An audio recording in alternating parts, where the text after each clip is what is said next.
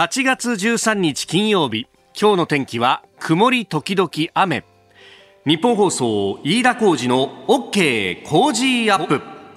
朝6時を過ぎました。おはようございます。ニッポン放送アナウンサーの飯田浩司です。おはようございます。ニッポン放送アナウンサーの新行市佳です。ニッポン放送飯田浩司の OK Cozy up。この後8時まで生放送です、えー、今日もですねあの関東地方も雨がしとしとと降っているという感じですけれども、はい、えー、九州などは線状降水帯が発生して、うん、えー、かなり深刻な雨、えー、それも長い時間降っているということになっております。まあ後ほど7時台のですね、えー、おはようニュースネットワークのゾーンで、えー、現地熊本放送の方とつないでその様子などもね、えー、聞いていきたいと思いますが、はい、えー、長い間ずっとこう雨が降り続くということで考えると熱海の土砂災害がまさに、うん、えー、それが引き金となったという部分が、えー、ありました。行政からの情報等々十分に、えー、ご注意いただければと思います、はい、ええー、日本放送では熱海のね、えー、この土砂災害についての義援金を受けしておりましたけれどもあの10 6日まで、えー、来週の月曜日までで、まあ、一旦区切りとしまして、はい、えー、そして熱海市の方にですね、えー、この現金役立てていただこうということで、えー、やっております。えー、16日までとなっておりますので、まあ、詳しくはね、日本放送のホームページ等々ご確認いただければと思います。さあ、まあ、あの、ことほどさようにこの情報というものをね、取れるか取れないかというところが結構こう重要になってきている世の中でございますが、はい、まあ、それもあってですね、えー、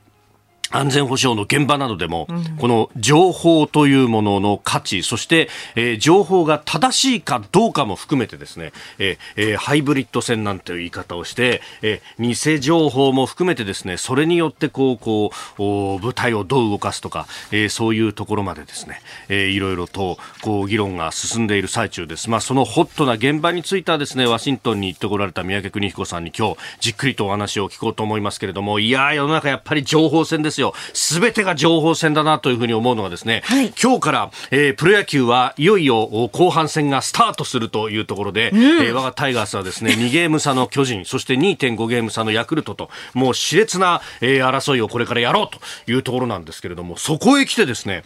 うん、今日のスポーツ報知のですね、最終面が、えー、佐藤輝明のインタビューというか、佐藤輝明についてを載せているんですよ。えー、佐藤輝明というと、阪神の超大物ルーキーで、このままいくと、ね、新人最多のホームラン数31本を超えるんではないかということも言われている、この佐藤についてですね、佐藤本人ではなく、なんと、あの、ラルフ・ブライアントさんにインタビューをしていると。ラルフブライア・ントといってもですね、まあ、新業アナウンサーは知らないと思います。生まれた頃か生まれるよりちょっと前にですね、あの、近鉄バファローズで、え大活躍をした、ね、あの、ほら、東京ドームのスピーカーに、えー、当てて認定ホームランというのををやったというですね、もうかつてのあの、チンプレー、コープレーでは必ず出てくるというシーンで、ありましたけれども、はい、ラルフ・ブライアントさんにですね、えー、佐藤輝明が、えー、新人最多31発を超えるにはどうしたらいいんだということをですね、わざわざインタビューして、放置が阪神の選手のことを乗っけるっていうのがまず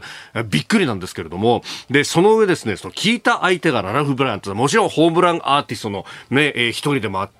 ね、あのー、歴史に名を残す、えー、名スラッガーであったことはまあ間違いないんですけれども、一方でですね、えー、スポーツ報知見出しにも、平成のブンブン丸が令和のブンブン丸にアドバイス。ブンブン丸っていう表現がそもそも論としてですね、はい、えー、何かこう少し意図を感じるところがあるんですが、それだけじゃなくて大きな見出しに204三振ブライアント氏って書いてあるんですよ。いや、待って待って待ってと。要するにですね、えー、これアドバイスのような風に見せてですね、えー、スポーツ報知、まあ当然ながら、えー、ジャイアンツ主義の新聞でありますよ。これ、とにかく佐藤に振らせて三振させりゃ、三振かホームランだったらいいだろうぐらいのですね、感じなのかというですね、非常にここにですね、意図を感じるところがあるわけですよ。これをですね、また、後半戦の、おスタートの日の一面、あ、裏一面ですけれども、ぶつけてくるあたりがですね、で、放置一面をちらっと見るとですね、はいまるで巨人が優勝したかのような原監督胴上げの写真でですね原ワッショイって書いてますね。そう、原監督ワッショイっていうふうに書いていてですね、まあ、こっから首位をダッシュするぞという、こう、意気込みなんでしょうけれども、ねいやー、ちょっとこの辺にですね、非常にこう、いろんな意図を感じるなというですね、ね、やっぱりこう、野球熱くなってくるぞ、これからというのが、こんなところからも、こう、わかるなと。ねえ。えーということで今日もですね日本放送シュラップナイターその巨人と中日の一戦東京ドームから解説河合正弘さん、えー、実況は日本放送松本秀夫アナウンサーでお送りいたします。いやこの辺もですね、えーえー河合さんは実は阪神の臨時コーチを今年のキャンプではやってた、ということもありますんでですね、ええ。ーその辺のお情報も含めていろんなことが聞けるんじゃないかとえーいうふうにも思いますし、ね。えー一方でデイリースポーツはどうなってるんですか？デイリースポーツはデイリースポーツはデイリースポーツもやっぱり佐藤輝明でちゃんおと、ー本当だえー V ダッシュへ任せろ合法ということですねこの今日のデイリー放置のお非常に佐藤輝明をめぐる情報戦というのがですね、えーまあやぶにらみもいいところなんですけれども非常にこう面白いなと思って、えー今日朝来てですね一般紙そっちのけでじっくり見てしまいました。はい ここが気になるです。スタジオ長官各紙入ってまいりました。えー新型コロナについてで一面トップというところが、あー4紙。えー読売、朝日、毎日、読売、東京都5市、まあ、ほとんど同じ内容であります。昨日の政府の新型コロナウイルス感染症対策分科会の、えー提言について、えー読売新聞、えー東京人で5割減必要2週間集中対策提言と書いてあります。それから朝日は、えー東京感染制御不能という、こっちは都のモニタリング会議の中で出された表現についてであります。えー毎日新聞も東京の人で5割減提言、えー東京新聞も東京の人で5割減をということになっております。まあ、この提言について、まあ、昨日もね、あの、夕方の番組の中でも少し話しましたけれども、うん、あの、対策予算が積み残しがいっぱいあるという中でですね、えーまた、こう、行動の部分ばかりが求められるというのは何とも釈然としないというか、えーまずそっちでやれることやってからにしてくれよっていうのは素朴に思うところであります。で、デパ地下やショッピングモールなどの人手を強力に抑制ということで、まあ、あの、おそらくは、えーデパ地下も含めた営業の、まあ、自粛要請というか、あ停止要請みたいなものが、えー出る形になるんだろうというところなんですけれども、えーで、他にもね、テレワークの促進と、また促進という言葉が出てきてますけれども、まあ、これなども見ますと、その、感染の経路等々を見ていくと、やっぱり職場でっていうのが非常にこう多いというふうになっています。そうするとテレワークしなきゃっていうことにもなると思うんですけれども、えー他方仕事によっては、いや、テレワークって言ったってそんな無理だよというところもあると。で、まあ、ただ、満員電車なんかをね、えー朝夕のおラッシュの時間帯なんか見てると結構こう人は多いと、こういうところで、じゃ本気でやりたいんだったら、もう、それ相応のですね、あの、強制力等々を働かせるような、まあ、あ法律作りなり、あるいは憲法改正なりというところまで行く話にもなるかもしれないし、うん、あるいはそれがこうできないということであれば、まあ、要請レベルとということになるんですが、じゃあテレワークについての補助金等々もっと出すなりっていうようなインセンティブをつけるのかっていうところなんですけど、とにかくなんか、これお題目だけ並べて、で、それでもって、あの、言いやすいところで、えー営業の自粛をかけるみたいなことがもうここ1年半ぐらいこうずっと続いていると、うん、いうところなので、いい加減これ方針転換しなきゃいけないんじゃないかということを、えー思うところです。で、特にデパ地下に関してなんですけれども、これあの、西村担当大臣がですね、ツイッターなどで書いてるんですが、あの、デパ地下でクラスターが発生してますと。で、それも、あの、まあ、従業員さんの中で、こう、300人ぐらいが、えー出ているというところの内訳を見ると、確かに地下1階に働いている人が多いみたいなところから、えー出ているんですけれども、これ、まあ、あの、7月の末から8月の頭ぐらいの、まあ、2週間ぐらいのデータを引っ張ってきて、全体で300いくらだと。いや、ところがですね、昨日1日で、えー報告された PCR 陽性者数は東京都内だけでも5000人近く、4900人余りに上っているということを考えると、1日でそれだけの数が出てるにもかかわらず、これ、あの、まあ、デパートから確かに感染者が出てるっていうのは確かにそうなんでしょうけれども、これだけが原因かというと、そんなことはなかろうというところがあって、何か、あの、狙い撃ちしやすいところに、えー、標準が当たってないかっていうのは非常に思うところで、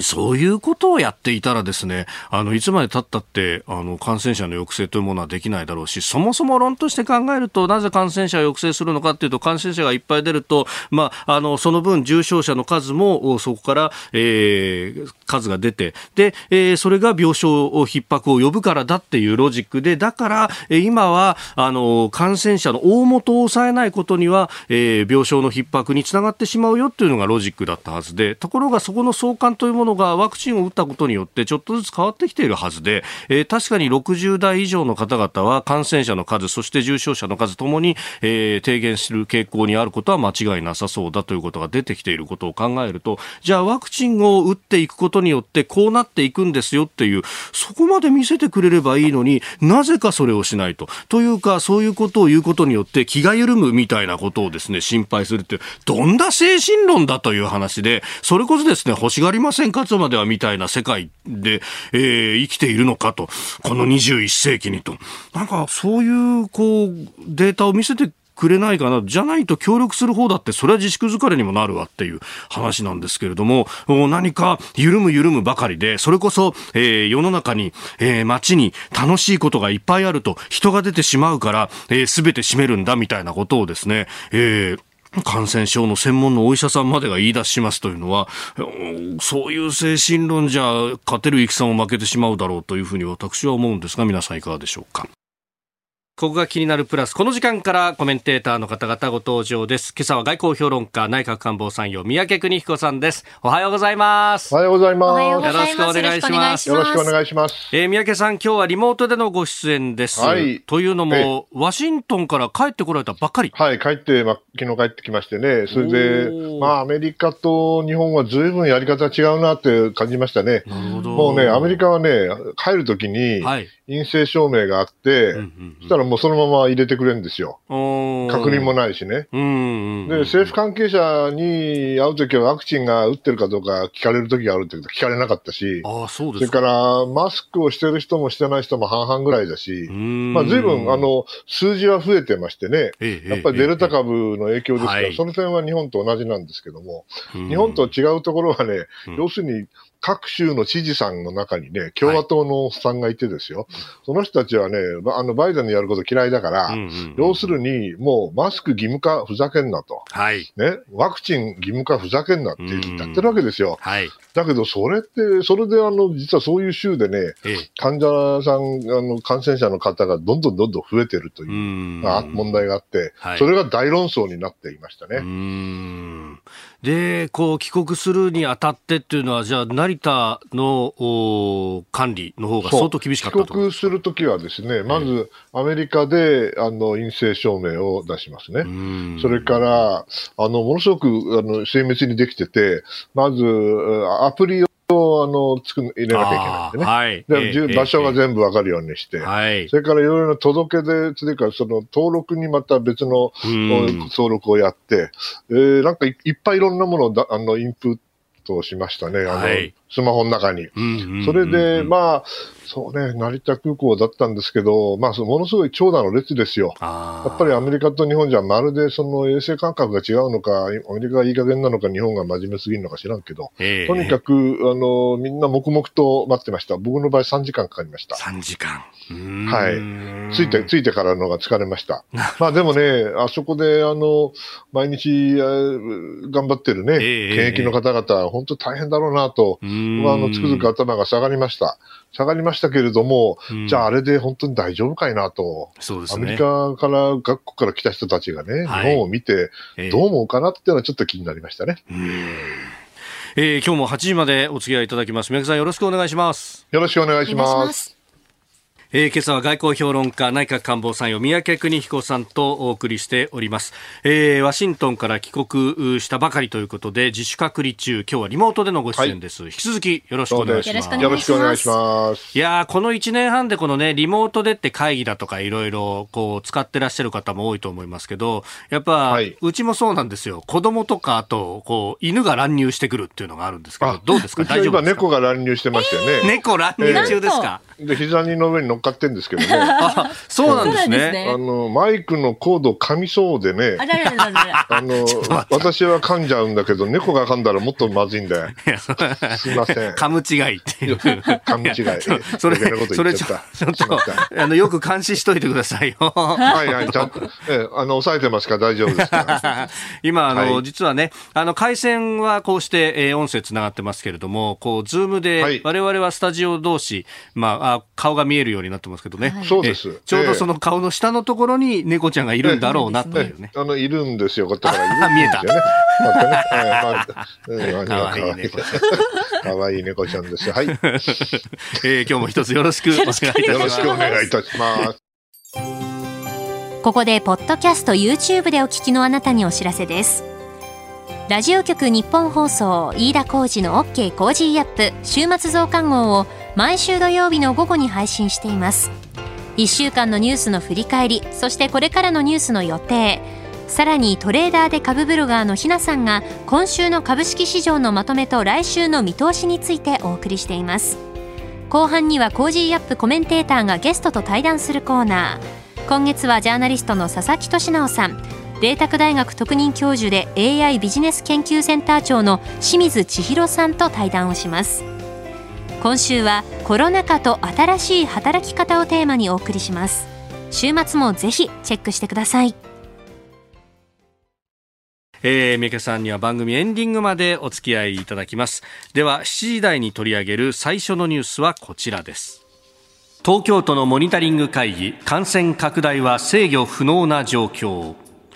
東京都は昨日新型コロナのモニタリング会議を開きました。新規感染者が1日あたり2000人から5000人台で推移している目下の感染状況について。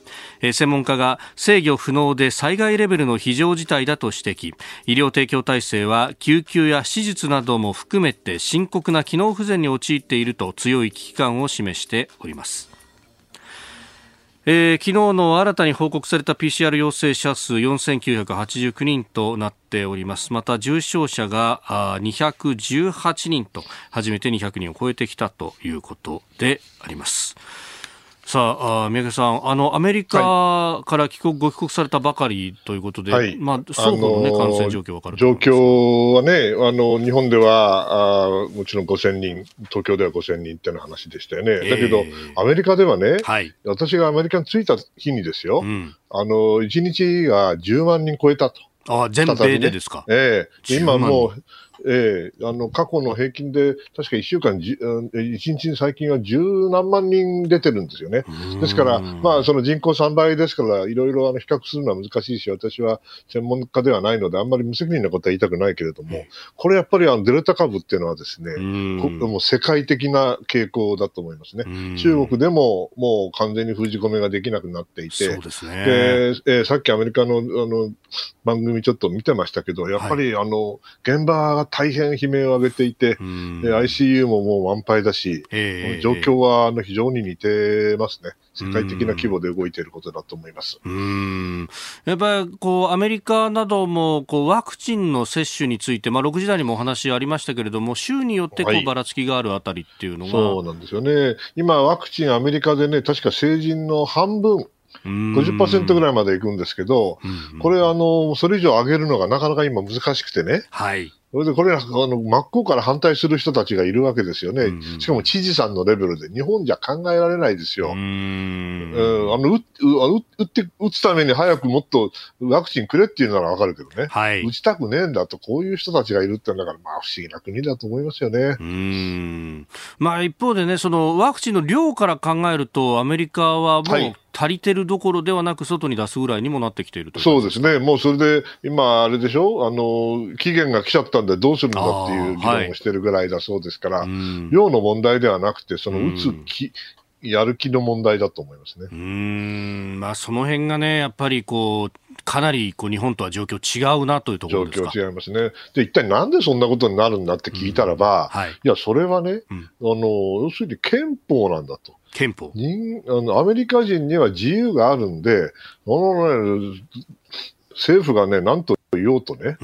打つか打たないかを最終的に決めるのは、これは、ね、国民なんだと。だから、あんな強制されるとはおかしいと、こう、まあ、それは筋論としてはそうですよ。はい。それでね、だからさ、あの、た、タバコ吸うやつも吸いたきゃ吸えばいいんでね。うん、それと同じだと。食べ過ぎもそれは食べるやつが悪いんだという自由だと。だけど、と言うけどね、だけどそうじゃないでしょと。やっぱりあの、あのコロナというのは、これ人にうつすんで、ん。ね、それは、あの、タバコもそうかもしれないけど、太ったって別に関係ないけど、ほら、感染したらそれは人にうつすんだから、それは問題ですよと言っても全然言うこと聞かないのよね、アメリカの保守派の人たちは。ですから、その意味では、日本とは状況はそこが大きく違いますね。はい、あまあ、コロナが発生ね、あの、蔓延した当初は、結構、こう、はいね、試験の制限等々もアメリカはできる、まあ、そういうこう憲法の体系にもなってるっていうところありましたけど、はい、その意味ではこう平時に感覚戻ってきているっていうことなんですかね？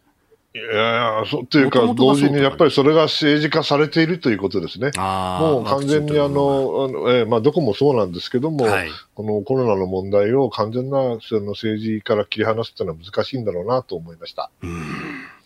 えー、まずは東京都の状況そして、まあ、アメリカとの比較というあたりもお話をいただきました。えー、まずは気象に関するニュースであります。えー、気象庁によりますと日本付近はこれから1週間程度前線が停滞し続け西日本から北日本の広い範囲で大雨が続く恐れがあります。えー、各地で、えー、かなり激しい雨が降っているところもあります。線状降水帯のが発生しているという情報もあります。でそこでですね九州熊本県の現在の状況につきまして、えー、熊本放送ラジオ報道担当の江上弘子さんと電話をつないでお話を伺ってまいります。江上さんよろしくお願いします。はい、よろしくお願いします。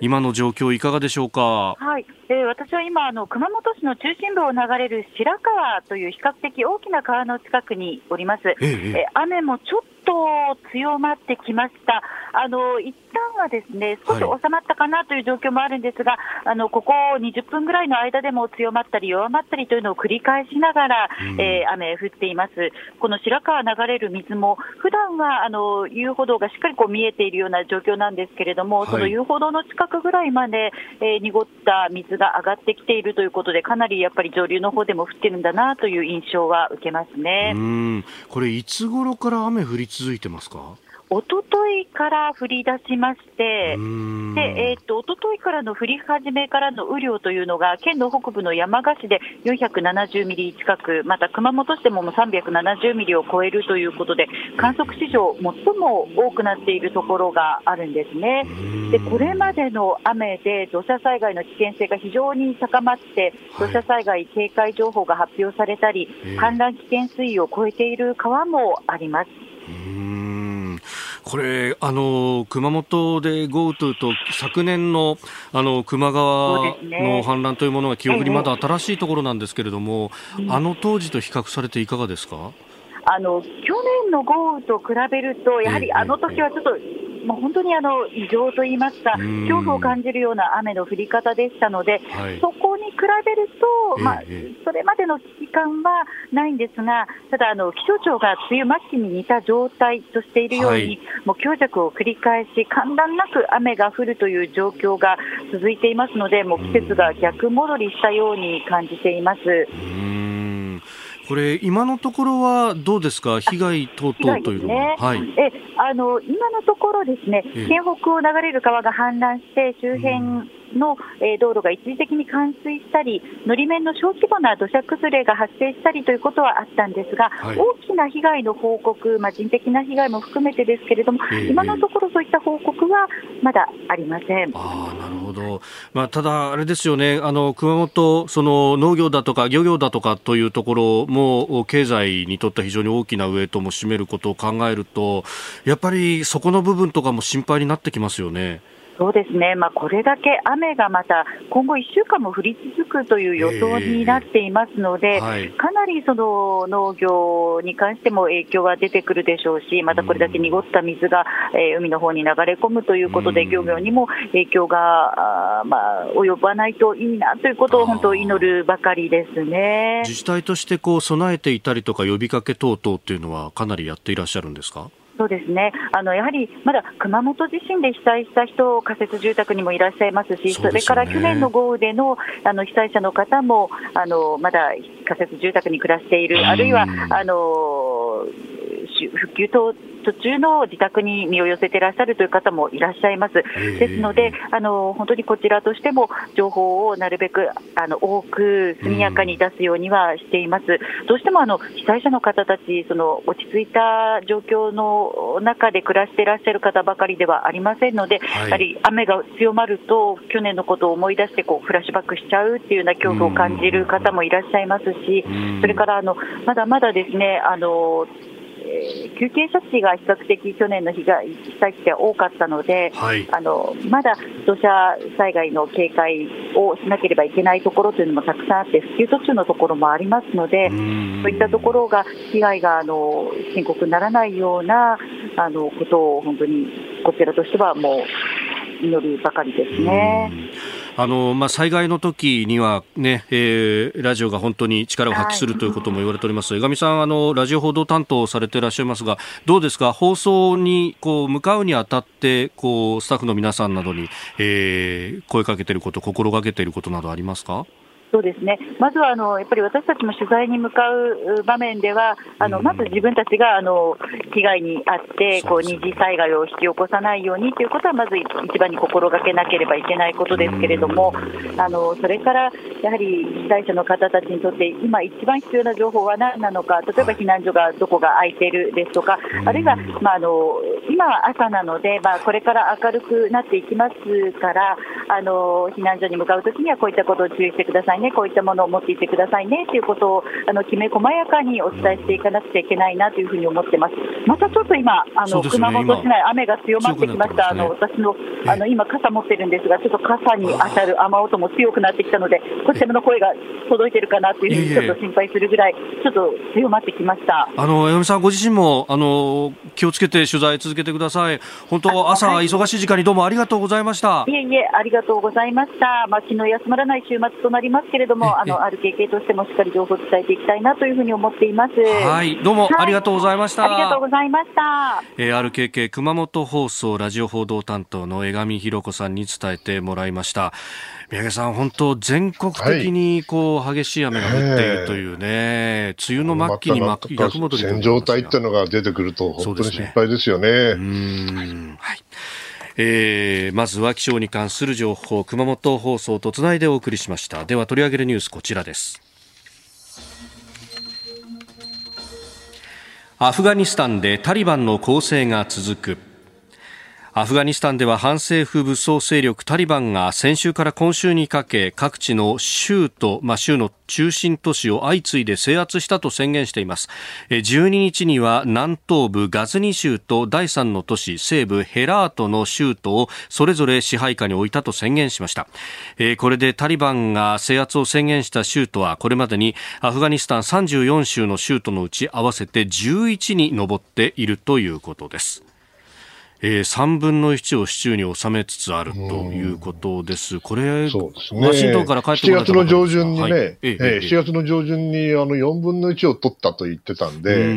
まあ、あれから1か月ちょっとで3分の1、まあ、かなりあの、急ピッチだなという気がしますね。ところで飯田さんね、えーはい、なぜタリバン、タリバンとおっしゃいますけど、なぜタリバンっていうか知ってます？ああ、知らないですね。あのね、うん。ターリブっていうのはね、あの、アラビア語で、ターリブってのは学生っていう意味なんですよ。で、それが、あの、現地のパシュトゥン語だと思うんだけど、本当はアラビア語ではトルラーブっていう複数形があるんだけど、ターリバーンっていうのは、ターリブの複数形なんですよね。で、なんで学生、何の学生かっていうと、はい、イスラム法、もしくはイスラム神学の学生だと。ね、学生なんだったらちゃんと勉強しろよって言いたいんだけど、実は誰かが誰とは言いたくないけども、あの武器をちゃんと供与してね、しっかりと支援してるわけですよ。はい、単なるね、これあの反政府勢力といっても、はい、しっかりとしたあの組織を持っていて、私が外務省にいた頃だけど、1996年にも似たようなことが起きました。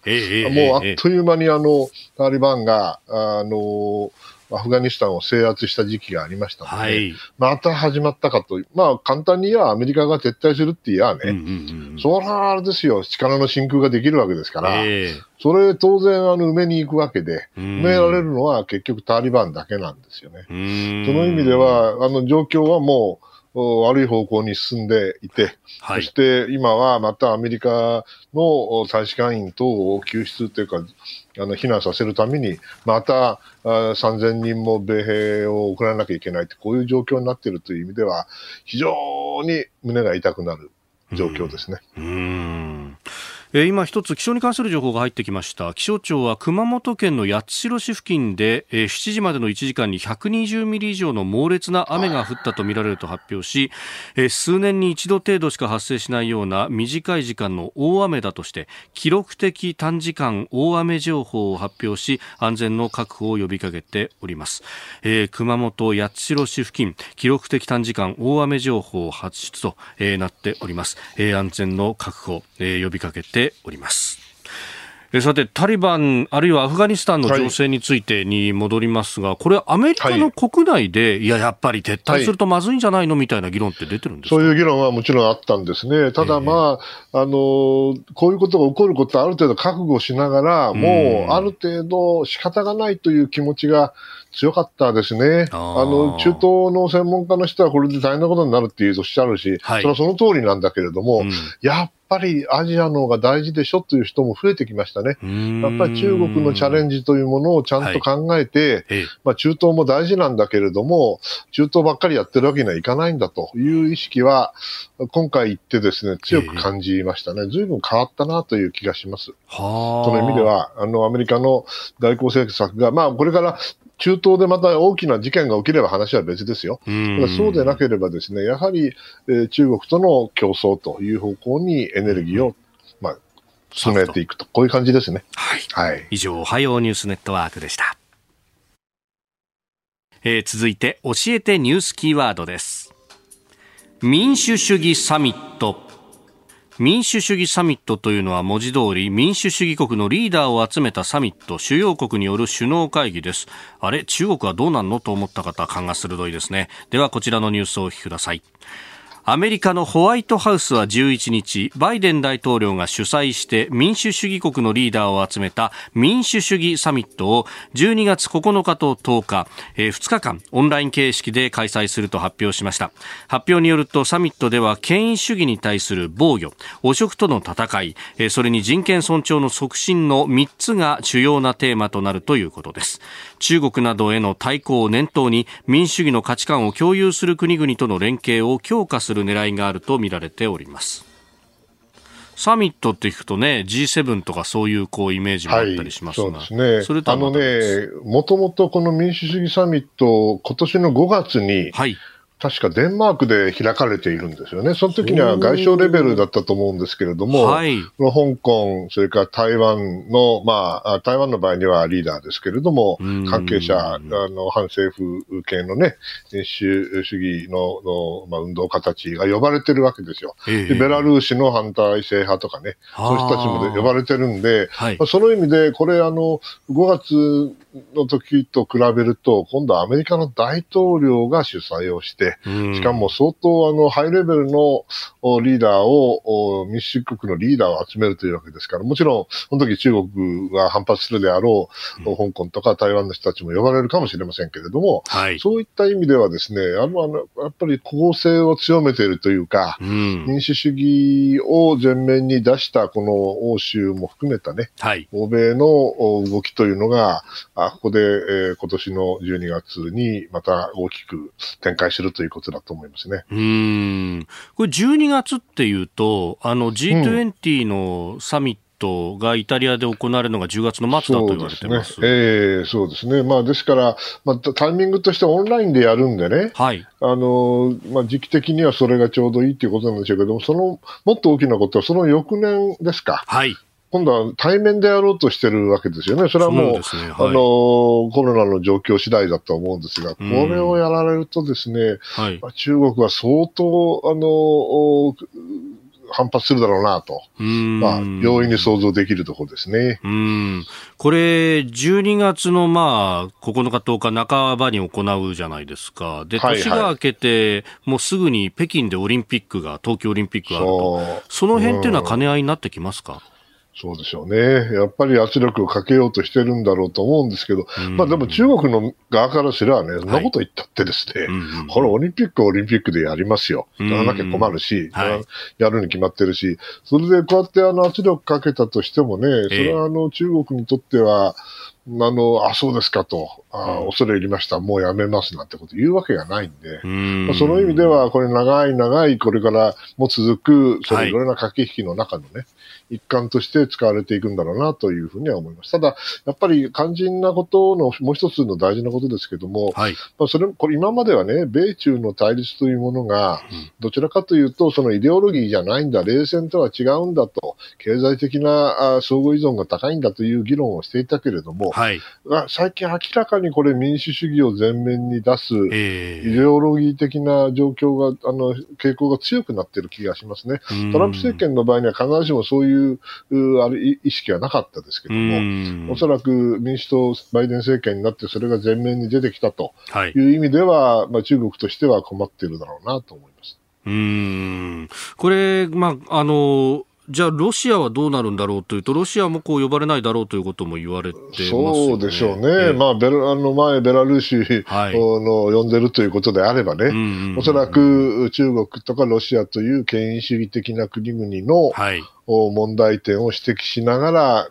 民主勢力が結束すると。うんそれに対してアメリカが支援を、まあ、事実上与えるという意味では非常に大きな流れになるんじゃないでしょうか。うーんやっぱりそこでもこう、両陣営みたいな風に、こうだんだんと固まっていくことになるんでしょうか。そうそう。まあ、あの、陣営とまではいかないでしょうけれども、うんやはりその傾向がね、どんどんどんどん強まっていくということは間違いないでしょうね。うんですからまあ、これはまだ一律塚でしかないんだけど、これからもずっと続くということだと思います。え今日のキーワード、民主主義サミットでした。ねでは、参りましょう。この時間最後のニュースを、スクープアッ大丈夫ですか猫ちゃんは？ホタテちゃんは？コーは聞いてよかったですね、今のね。はい、よかったよかった。ええやっぱりこうやって聞いてると、やっぱり綺麗ですね。と、イヤホンで聞いてらっしゃいましたからね。エコーです。エコーは本当に。では参りましょう。今日のテーマはこちらです。アメリカ社会の分断。えー今朝この時間は1年5ヶ月ぶりにアメリカに出張された三宅さんにアメリカ社会の分断についてお話を伺ってまいります。あの、各週ではい木曜日に産経新聞に三宅邦彦のワールドウォッチというのが、はい、ありがたい、ありがたいことに。えー、載っけられてます。これ、今回の原稿は書き出しが、本校は10日未明のワシントンで書いているというふうに。そうなんですよね。まあ、あの、久しぶりに行はいまあ、アメリカの分断っていうのは前から感じていたことなんですけども、やっぱり行ってみて、あの、話が、あの、わからなかった部分があって、それははいトランプさんが出てきて、その、民主党、あ、ごめんなさい、共和党の中もね、かうんなり揉めてるっていうのは分かってたけども、はい。実はバイデンさんは、同じように民主党の中でも、あのうんえーリベラルな人たちがいて、はい。それから現実的な人たちがいて、うん。その、それはまあある程度まとめられてるんじゃないかなっていう気がするんですよね。逆に言うとですね、はい。もしトランプ、あのトランプさんがまあこれからまたカムバックするかどうかは別としてですよ。ええまあ、共和党の方はもうどうしようもないって言ったら失礼だけど、かなり厳しい状況なんですが、うん民主党でもこれ、バイデンさんが次出るかどうかわかんないけども、はいもうお年ですし、うんもしかしたら変わるかもしれないって議論があるじゃないですか。ええそしたら一体ね、ええそうですね民主党をまとめるのは誰なんだろうと。やっぱり左派のかなり強い、あの、極端な意見の人たちも必ずい,、まあ、いるわけで、はい。どんどん力強くなってるわけなんでですね、うん今のままだと、もともとは、民主党は労働者の党だった。農民の党だった。そして、はい、まあ、その、どちらかというと、新参の移民の関係者の多かったんですけど、で、共和党はむしろエリートで大企業、はいの人たちだと、こういうイメージだったんですけどね、どうもあの最近の状況を見ていると、これが逆転してる部分があって、民主党の支持者の方が、なんか平均収入も高いし、で、それからエリートが多いと、それよりも共和党の中でですね、はい、トランプさんの支持者みたいに、えー、労働者で、はい、白人で、男性で、えー、非常にまあ、差別感を感じている人たちの、党に共和党がなりつつあると。はい、そうすると、もともとエリートだったところにそういう人たちが入ってくる共和党と、もともとは労働者の党だったのがエリート化している民主党となると、うん、少年点が起きてるという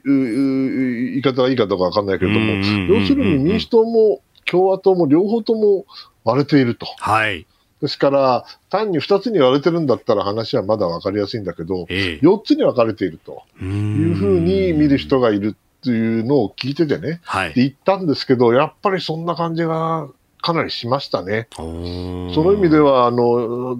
非常にあの難しい状況になってるな。まあアメリカの社会がね、今まで綺麗にあの、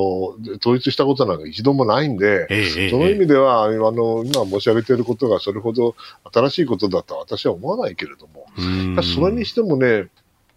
今の共和党の状況を見ていると、はい、大丈夫かいなと思ってたらば、はい、やっぱりバイデンさんの後どうすんのっていう声もあるんですよね。だから、えー、ですから、今回、あの、まあ、友人何十人、20人ぐらい会えたんですけども、はい、あの、時々、あの、ところで、あの、今はいいけど、うん、バイデンさんがもし引退するなりなんなりして、次になったらどうなるのって言うとみんな、うー、うー、うーってみんな黙っちゃうんだよね。それ具体的な、それこそ副大統領の名前とかって出てこないんですよね。いや、だから出てこないんですよね。まあもちろん彼女がダメだという意味ではないですよ。しかし、その意味では、その、バイデンさんがもしかしたら、このあの難しい民主党をまとめきることができる最後のジェネレーションの指導者なのかもしれないと。その後はサンダースさんであれ、まあ、あの、オカシオなんとかさんっているじゃないですか。コルテスさん。はい。コルテスさん。ああいうふうな極端なことを言う人たちがもう声が大きくなってくると、結局みんなもうあの左右に割れちゃってですね、バラバラになっちゃうと。じゃあ共和党もバラバラで、そして民主党もバラバラだったら、一体じゃあアメリカを全体をまとめることができる政治指導者をどうやって要請するのと。どうやってこう、出て、えー、排出させるのかって、これ大きな問題だと思うんですよね。それはあの、単にアメリカだけの問題じゃなくて、はい、まあ、日本も含めてね、民主主義国家っていうのは、そういうコスト、つまりああいう、あの、独裁国家からすればですよ、はい、どう考えてもコストがかかるシステムですよね。意思決定に時間もコストがかかりますね。意思決定に時間かかるしね。うん、だけれども、それで、その中で立派なリーダーをざっと輩出できるかっていう極めて大きな問題をちょっと今回感じてしまって、決してあの日本も対岸の火事ではないですよということで結んであると、はい、こういうことでございます。これ、そのまあ、あの共和党の中も2つに言われ、民主党の中も2つに言われと、でお互いにその、まあ、あの中道的な考えの人たちが、こう、一緒になって、ある意味三極化するみたいなことっていうのはどうなんですか？まあ、制度的に難しいというのはあるかもしれませんが。はい、あの、制度的というかね、おっしゃる通りで、要するに、予備選をやるでしょ、うんうんうん、予備選挙をやるとですね、はい、大体極端な人たちが元気なんですよ。うんうん、普通のあの中道のあの人はサイレントマジョリティで静かなんですよね。はい、そうすると、例えば予備選をやります。共和党でやります。うん、そうするとトランプの支持者がザーってやってきてですね、それでまともなこと言う人をみんな蹴散らしちゃうわけですよ。で同じように民主党でもあの中道のことを言ってるとですね、はい、極端な人たちがの元気がいいから、うん、そんなんじゃぬるいと。動員力があるから、うん、ぬるいと。だから勝てないんですよ。予備選の段階でそういう人たちが、僕に言わせれば良質な人たちがですね、淘汰されてしまうと。いう危険が、まあ、前から言われてきたんだけども、はい、ますますその傾向が高くなってんじゃないかなという気がしますね。なんか、まあ、二大政党制で、そこからこう代表を出そうとするとそうなってしまうところで、新たに党を作ってみたいのっていうのはやっぱり難しいんですかね？そうですね。あの、日本日本と違って、まあ、比例代表が全くないところですから、そこは、あの、第三党が出てきて、それをというのは、イギリスでね、若干ありますけれども、はいえー、あの、小選挙区制を基盤とするアメリカ、イギリスではなかなか第三党が育ちにくい。まあ、それがいいのか悪いのか、いろんな議論がありますよ。だけども、やはり比例代表の問題点もあるんで、はい、私はあのアメリカで第3党が出てくるっていうような可能性は、まあ、時々あるかもしれないけど、大きな流れにはならないと思ってます。うん、で、この、まあ、情勢の中で、今度、中間選挙があると。まあ、まだ何か言うのは早いかもしれませんけれども。早いけどもね、もう始まってますね。だけど、うん、もう、それはあの、トランプさんのカムバックがあるかないかも含めて、えー、やはりあのテレビのコマーシャルがあるわけですよね、政治のね。そしてやっぱりあのトランプさんに近い人たちが出てきて、はい、それで結構票を取りそうな勢いがあるんで、まだまだトランプさんの影響力は残っているというのが私の印象ですね。彼自身が本当に出馬するかどうかわかりませんよ、4年、3年後か。でも、2000このに、えー、来年の選挙において、トランプさんやっぱり、あの、一つの台風の目になると思います。えー、今日のスクープアップ、アメリカ社会の分断、それも4つにというあたりのお話をいただきました。今朝もポッドキャスト YouTube でご愛聴いただきましてありがとうございました。飯田浩二の OK コージーアップ東京有楽町ニッポン放送で月曜日から金曜日朝6時から8時まで生放送でお送りしています。番組ホームページでは登場いただくコメンテーターのラインナップや放送内容の原稿化された記事など情報盛りだくさんです。また公式ツイッターでも最新情報を配信中。さらにインスタグラムではスタジオで撮影した写真などもアップしています。ぜひチェックしてください。そしてもう一つ飯田浩二アナウンサーの「夕刊富士」で毎週火曜日に連載中の飯田浩二の「そこまで言うか」こちらもぜひご覧になってみてください。